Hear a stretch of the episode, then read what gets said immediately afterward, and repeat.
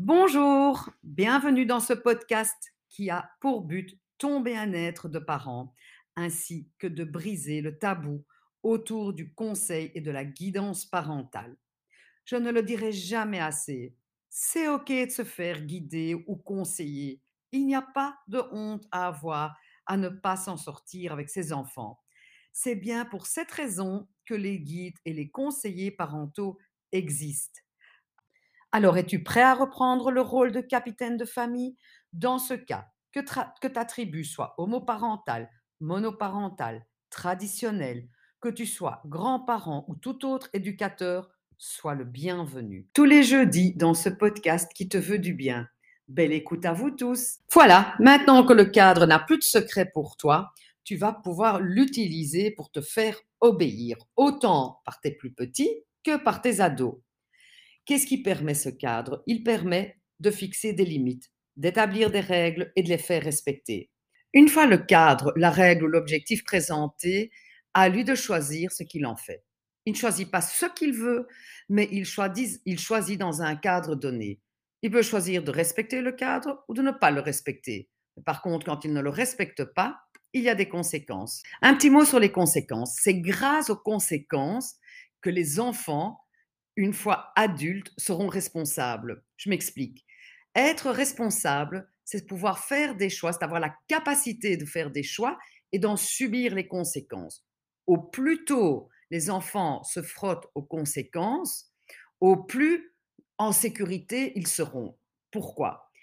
Les conséquences quand on est jeune, quand on est petit, ne sont pas très graves. Au pire, il arrive en retard à l'école, il arrive en pyjama à l'école, il n'a pas de goûter dans son cartable parce qu'il n'a pas donné sa boîte à collation. C'est pas très grave. Les conséquences quand on est un grand ado, c'est qu'on risque, parce qu'on a fait le mauvais choix, de rentrer dans une voiture de quelqu'un qui a bu. Pourquoi on le fait? Parce qu'on n'a pas la notion de ce qu'est une conséquence. C'est pour ça que très tôt, il faut faire fonctionner ces conséquences. C'est grâce aux conséquences qu'il va pouvoir s'adapter dans les sociétés dans lesquelles il vivra plus tard, à commencer par l'école, dans lesquelles il y a déjà des règles et des conséquences lorsque ces règles ne sont pas respectées. L'autre aspect des conséquences et de ce cadre, c'est que tu vas beaucoup moins culpabiliser. Vu que tu lui as présenté le cadre avec les conséquences, c'est lui qui choisit de ne pas le respecter et donc de subir les conséquences du non-respect. Ce n'est pas toi qui lui as imposé une punition. L'autre aspect positif du cadre et de ses conséquences, c'est qu'ils vont éviter les menaces en l'air, les si sans suite et les menaces non exécutées. Je te livre ici la solution pour éviter les si menaçants. Ce sont quatre mots, quatre mots que tu vas devoir enregistrer dans ton cerveau et que tu vas utiliser à chaque fois que tu as présenté le cadre. Ces quatre mots sont soit, soit, pour donner un choix, ou quand, alors, pour donner une autre sorte de choix. Le soit, soit donne un choix simple dans un cadre donné. Par contre, tu dois être absolument sûr de tes deux choix. Tu dois être d'accord avec tes deux choix. C'est-à-dire, tu ne peux pas donner un mauvais choix en espérant qu'il va choisir le bon. Par exemple, soit tu es sympa avec ta petite sœur et demain tu peux aller à Noël chez mamie, à la fête de Noël chez mamie, soit tu te disputes et tu peux pas y aller, en espérant évidemment qu'ils se tiennent calmes pour y aller. Mais malheureusement, les enfants ne sont pas comme ça. Ils vont souvent choisir le mauvais choix, c'est-à-dire il s'en fout, il se bat avec sa sœur et tant pis, il n'ira pas chez mamie. Mais vous, vous ne pouvez pas faire ça. Il doit aller à Noël chez mamie. Donc, vous ne pouvez pas proposer ou présenter des choix qui ne vous conviennent pas. Soyez d'accord avec les deux. Donc, par exemple, j'ai besoin de calme. Soit ta sœur et toi, vous jouez calmement à côté de moi, soit je serai obligé de vous séparer. Le quand alors, ce sont plutôt des choix liés au temps ou quand on a du temps devant soi.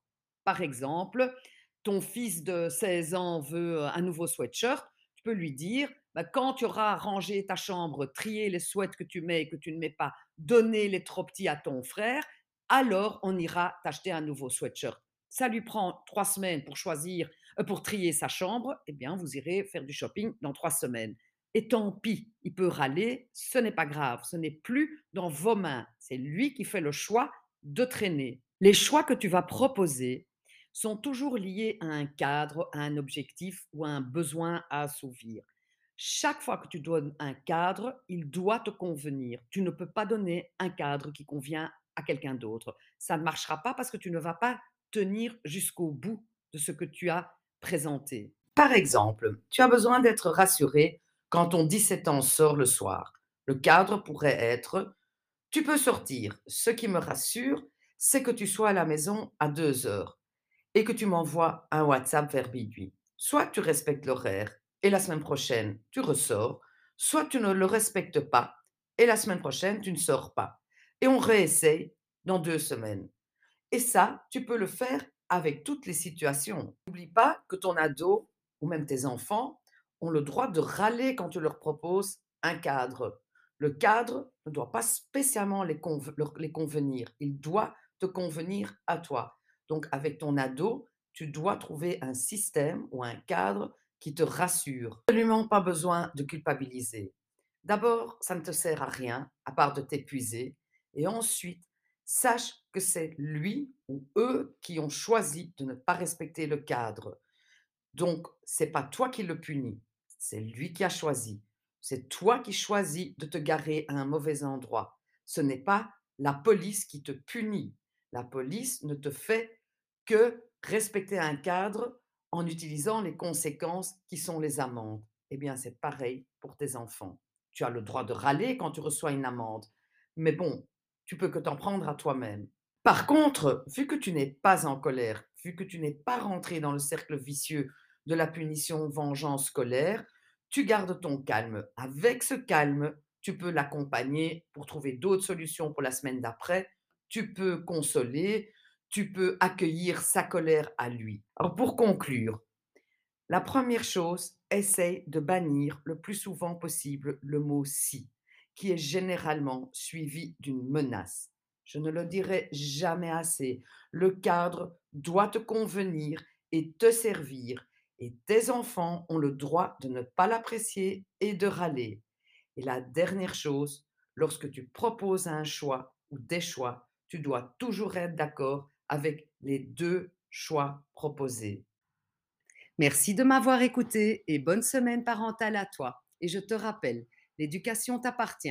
Et pour retrouver le plaisir d'être parent, il n'y a pas de honte à te faire aider. Les conseillers et les guides parentaux sont là pour toi. À la semaine prochaine pour de nouvelles propositions inspirantes dans ce podcast qui te veut du bien.